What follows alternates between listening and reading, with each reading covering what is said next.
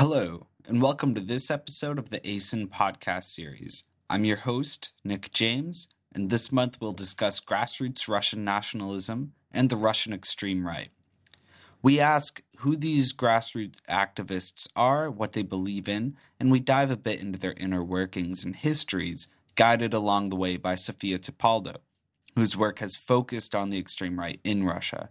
She's a research fellow at the University of Manchester and you can find one of her newest chapters titled The Extreme Right Edge of Russian Nationalism and the Conflict in Ukraine, the National Socialist Initiative, in Paul Kolstø's new book, Russia Before and After Crimea. I highly recommend the book since it's truly fascinating and has contributions from amazing authors on all aspects of Russian nationalism uh, before and after Crimea. and I'm sorry for anyone trying to find it at LSE, but I've reserved it for three months. I find our topic of the week, um, Russian nationalism and the extreme right, very familiar to me since it's tangential to my master's work, but also anecdotally. The first night I spent in Russia back in 2016, I found myself an American college student alone and wanting to go out. However, I was not really familiar with the neighborhoods and the nightlife terrain, so I ended up in this dingy basement bar still in my neighborhood by the old Dynamo Stadium, surrounded by Dynamo hooligans, pretty much. And these guys were big and very stereotypical looking and sounding. And so I clearly found the wrong place to go out to have a night. But it was probably the best place to do anthropological research or something. Uh, anyways, I didn't do that. Uh, they found me in my half Russian a uh, bit of a novelty since I could list off successive generations of Dynamo players. In doing so, I got this really very hazy glimpse into the inner workings of some ethnic grassroots nationalism that night. Um, that being said, Sofia's going to help us and, and help me understand that nationalism a bit more. Let's move the discussion more along to our topic with my interview with Sophia.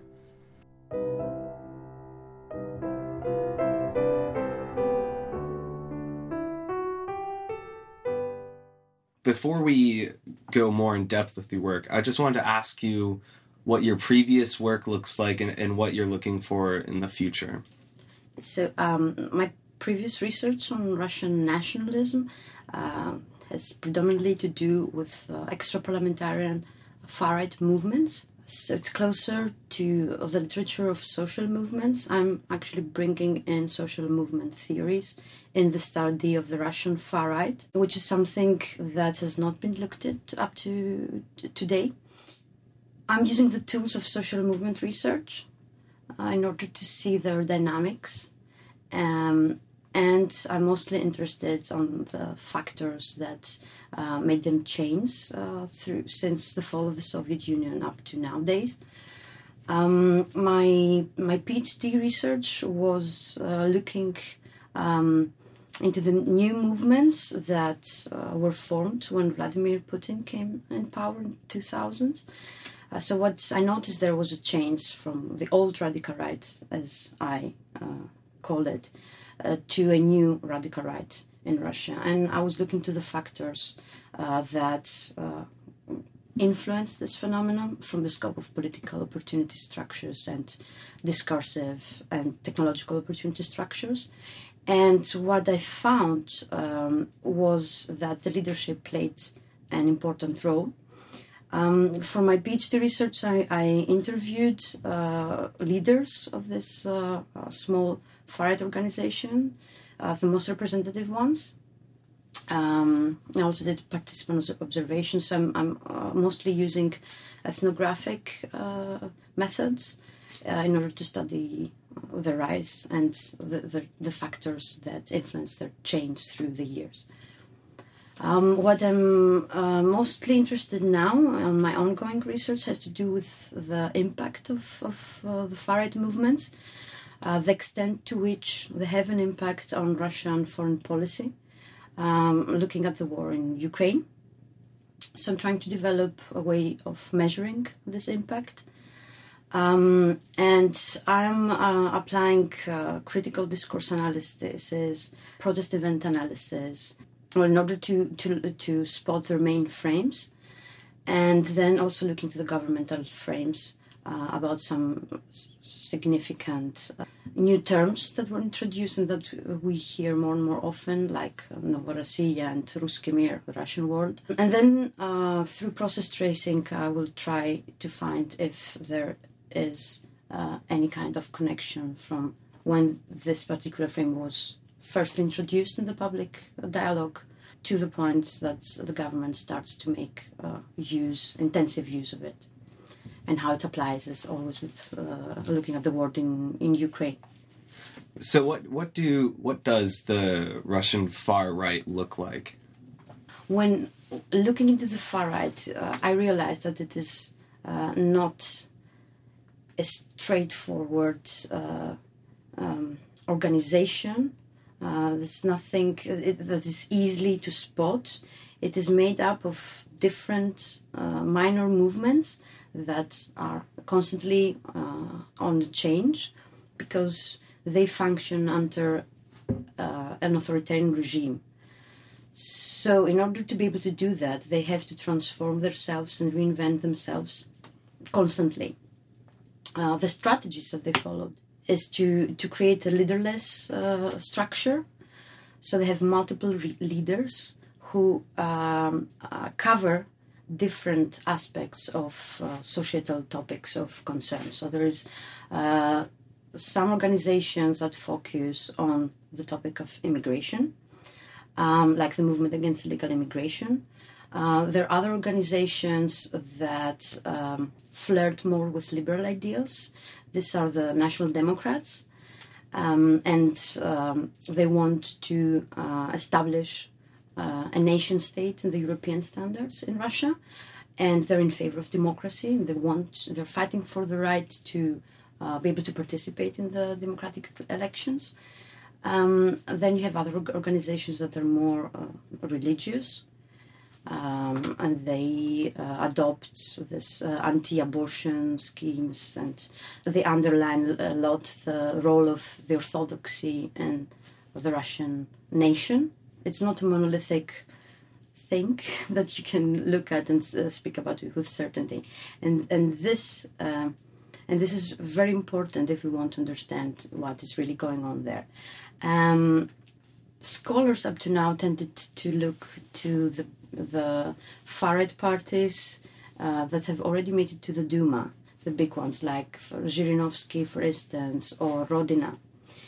Uh, but since um, Russia is not a democratic regime, uh, we expect uh, that um, uh, these parties are uh, Kremlin favorites. So we expect that they are serving the interests of the Kremlin to a certain extent, and, th- and and this is an important uh, um, division line between those parties and the other ones, the extra parliamentarian ones, which, um, as as I see it, are the true representatives of grassroots nationalism. And uh, so far, they were not allowed to, to run for election. Uh, maybe the, the, most one of the most famous representatives of, of, of the extra parliamentarian uh, nationalists is uh, Navalny, uh, who has joined the liberal opposition and who has made it that far to be considered by uh, most scholars and observers as uh, Putin's challenger nowadays. And of course, he's also not left uh, to run for. He was not left to run for election. Um, but uh, all all these organizations have a common root. Uh, and it's we can trace it back to the to the late 80s and the 90s, the Pamyat, uh, out of which several branches came out. And some of which got transformed to the later movements, which are significant nowadays, like uh, the, the movement against illegal immigration, or the National Democrat Party, or uh, Solovey's New Force. Uh, these are new actors that we have in the game and again just because uh, they are constantly repressed and they were shut down many times uh, uh, from the government uh, uh, under the, the the law the the law on extremism they had to evolve they had to change their frames they have to even to change their names so in order to spot them you have to go back uh, to their history, and you have to look at the leaderships with uh, other leaders who remain the same throughout the years. They're kind of fringe groups. Who, what's the demographic makeup of who follows them? That's a very good question. So you have um, on the top, uh, the leaders of, of these parties are usually intellectuals, some of them, especially of the National Democrats. Um, Konstantin Krylov, for instance, um, he is one of the persons who has mostly written on the topic.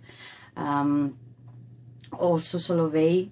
Uh, so you find uh, people who are more um, intellectual elites, belong to the intellectual elites, and they are the ones who are setting the ideology of these movements. Um, then you have grassroots activists who didn't have political or political background, um, but who became very famous because of their mobilization, um, and who are, who managed to who are good leaders and manage to mobilize uh, the people around them, uh, like Alexander Belov, for instance, um, from the movement against illegal immigration, or uh, from the Slavic Union. Um, these two uh, are mostly the, the, the, people that follow them are mostly youngsters.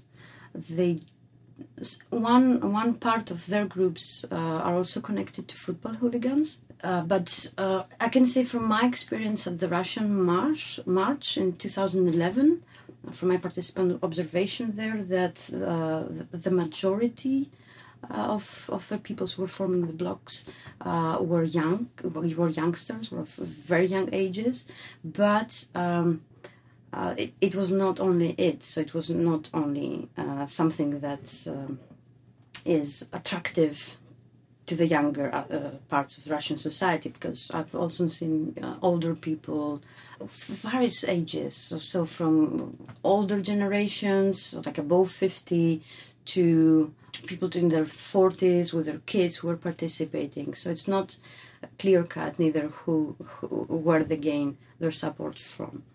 I think it depends on the group and what kind of ideology uh, they have. So more extreme ideologies uh, are more likely to be attractive to younger people. So coming coming back to ideology, what role does ideology play, and what are the ideological contents of these uh, far right nationalists? Okay, on the one side you have, uh, I, I, would I would uh, split it in two main blocks. So the first block would be the National Democrats, uh, those uh, who look at uh, the example of Western Europe and the Western European far right. Um, they've mentioned the example of Le Pen, by they I mean the, the, the leaders whom I spoke to, uh, they they mentioned the example of, of uh, Le Pen in France. It was uh, one of the parties that uh, they were considering very important, um, and they're talking about uh, a, Russian state, a Russian nation state. So the main argument is that uh, after the fall of the Soviet Union, Russia did not have the chance to make its own nation state and that the rights of Russians are not even um, protected from the constitution. Uh, so um, that's uh, they come with policy recommendations, and some of the main frames uh, um, have to do with um, protecting the rights of Russians.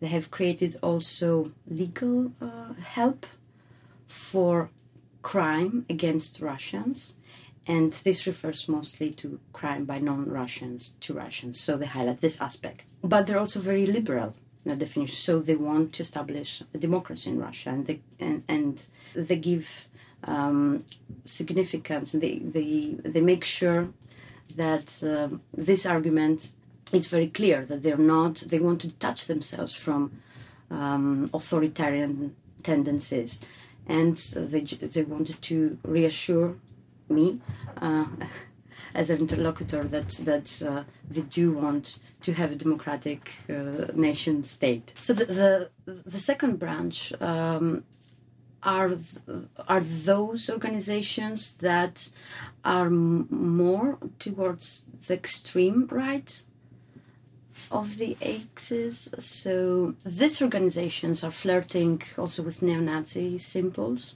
and they have a more strict ethnic definition about who is Russian and who is not. This kind of organizations are, for example, the movement against illegal immigration, the Slavic Union, um, other uh, Orthodox monarchist organizations. The basic point that differentiates th- these two is how inclusive the nation is. Of course, then on the other side, you have also the Dugin and the Neo Eurasianist movement. Uh, but uh, I perceive it as close as closer to the to the authorities and to the government. That's why I did not uh, uh, research that for, for my uh, PhD dissertation that was on the extra parliamentarian far right movement. And then there is um, the National Bolsheviks uh, of Eduard Limonov, um, which is now transformed into the Drugaya Rossiya, the Other Russia party. And one of my findings is that we should uh, finally disentangle it from the rest of the nationalist uh, far right organizations in Russia because um, they have a totally different uh, principle that they're working on. So they're inclusive, they have a very inclusive notion of uh, what the Russian, Russian nation is, um, but they're imperialist still. They want, want to reestablish the Soviet Union. Um, so they do have uh, imperialist tendencies, but they have a very inclusive notion of uh, nationhood. But one of, of the reasons that we should disentangle them completely from the nationalist scene uh, is that they do not collaborate. So, of course, you know, the, the leaders know each other, uh, but they don't hold any public actions together one of the main uh, protest events of Drugaya Rossiya is uh, the, the 31 uh, demonstration every 31st of the month. That's 31 days. Um, and they're holding them by, by themselves, and there are no nationalists uh, participating in it.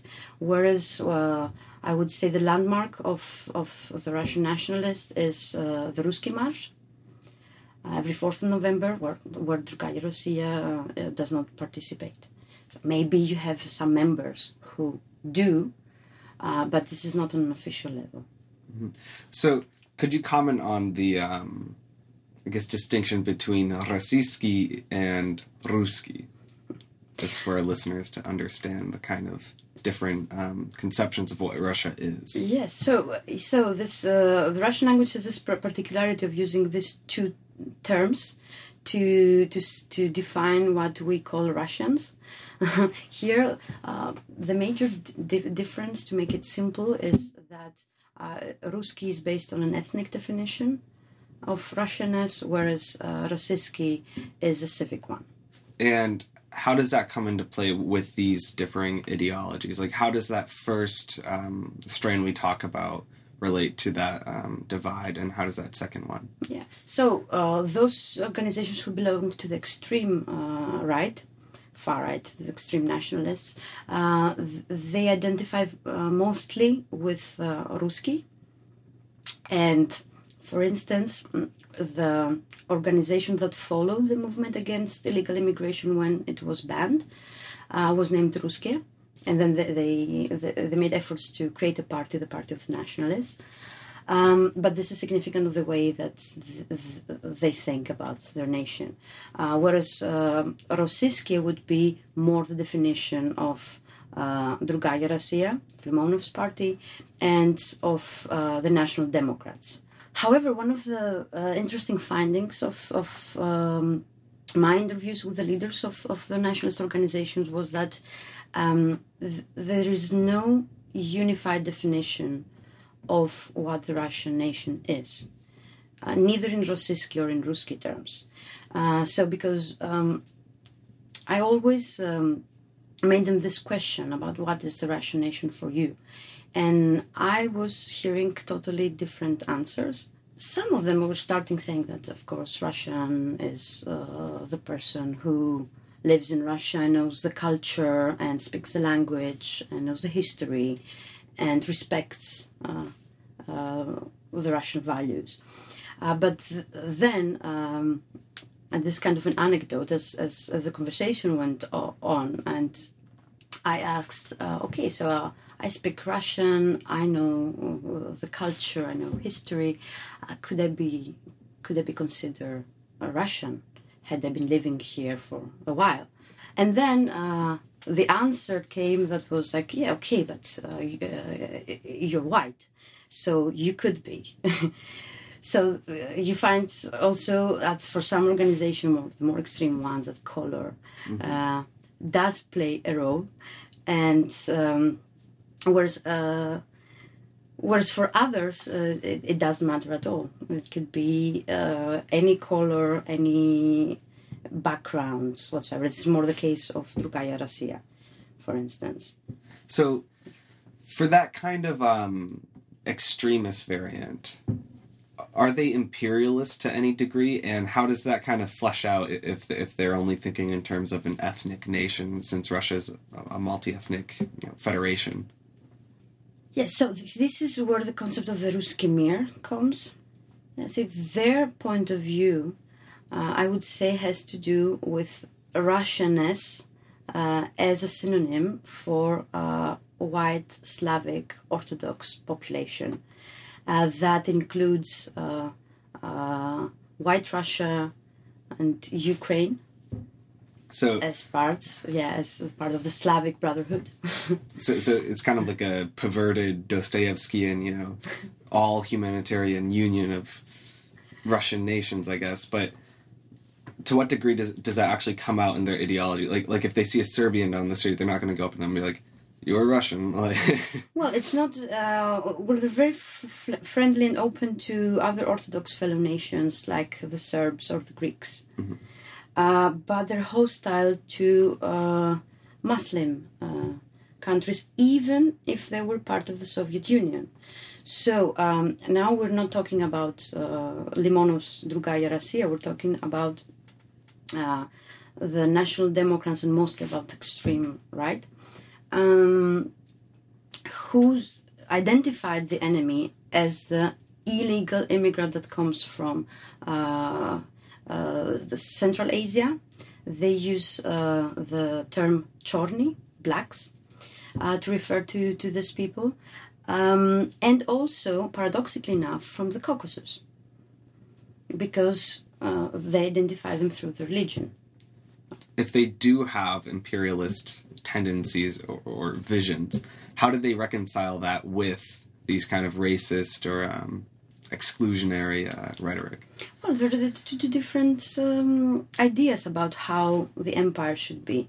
So, uh, one branch that wants the empire to be a Slavic empire according uh, to these lines, to the, the lines of whiteness, uh, uh, Slavicness, and Orthodoxy, and another one that's more pluralistic and looks more at the territoriality and uh, more influenced by Soviet ideals of making the, the Soviet man, uh, who, of course, um, feels Russian, as, as the spokesperson of uh, Drugaya Rossiya uh, told to me. Um, uh, his um, factor of, of judging who is Russian and who not, uh, depending on whether one is able uh, to, to spill his own blood or somebody else's blood for Russia. for Russia. And, and so that's almost like a, uh, I guess, continuation of, of what Alexander Motyl says of the perfect Soviet who, who is either Russian or a Russified non-Russian who believes in Soviet power, but in this place you can replace that with Russian and, and communist ideology, which you could replace with uh, empire, which I think is is a good ending point for, for this brilliant discussion because we're running a bit over time. So I'd like to quickly shift gears and ask you a few lighter questions on academia. One, how did you find yourself studying the Russian right? Yes. Um, I was initially sure that I want to study the foreign policy of the European Union towards Russia. Um, and I went to Germany to do my master's at the Viadrina University, um, where I encountered this uh, very interesting uh, seminar on the Russia on, on the Eastern European far right, and um, that's when I started studying uh, the role of the Orthodox Church uh, and Russian nationalism uh, for my master's thesis, and uh, slowly understood that uh, the complexity of the issue, and decided to make a more thorough study, which later became my PhD study, to understand all this multiplicity of uh, Russian nationalism and how different ideologies they're included in there, and how important it is as a scholar, as a researcher, uh, to identify these different tendencies and to speak about each one and to try to understand each one, uh, judging from uh, the different um, uh, starting points uh, that they have. Otherwise, it's I don't think it's very plausible to have an an explanation if you want to understand how and why. Um, they appeared or why they changed or what kind of impact they might have on Russia's foreign or immigration policies. Mm-hmm. So, for a final question, do you have any advice for younger scholars other than don't? Uh, well, my advice would be um, be pluralistic and keep in your mind that it's not a phenomenon that was uh, made in Russia and applies only to Russia, although there are some characteristics that makes it unique as it, it is in different countries. And um, try to compare it as much as you can with different settings. So think comparatively. Think comparatively. All right. Well i wanted to take the time to thank you for uh, this discussion that was truly a wonderful discussion. We covered a huge amount of ground between the empirical points talking about ethnic grassroots nationalism and its ideological basis, and some theoretical components too. Sophia has brilliant insights on nationalism, grassroots social movements, and, and their effects on policy. I specifically think that her takeaways on Zhirinovsky being condoned by the regime on one hand, while nationalists in the same vein aren't, deserves a more in depth analysis. It just has a sort of uh, potency to it the quote unquote LDPR, the Liberal Democrats under Zhirinovsky, being condoned by the regime, but imperialist ultranationalists in the same vein are marginalized since they're not functionally useful. And moreover, her first her firsthand experiences on who makes up these grassroots groups is fascinating. But for me specifically, the section which covers how exclusionary nationalism reconciles with imperialism in the Russian case, is perceptive, and she uses a deft understanding to lay out the theoretical problems extremely clearly. In fact, we run from Motyl and Empire to Pan-Slavism and Dostoevsky to social movement theory to some esoteric sources and theories. And all of that being said, I'm very much excited to hear more from Sophia and for you, the listener. I can only apologize for some of our uh, undeletable snickering at the hectic conditions at, of my office during the ASEN conference when this was recorded. And I also apologize for some of the phone radiation, which became audible at certain points. But I wanted to thank you. I wanted to thank you for tuning in and for listening this far. And I hope you tune in again. You can reach us on Twitter at ASEN Events, or you can reach me personally at Nicholas D. James. Thank you again.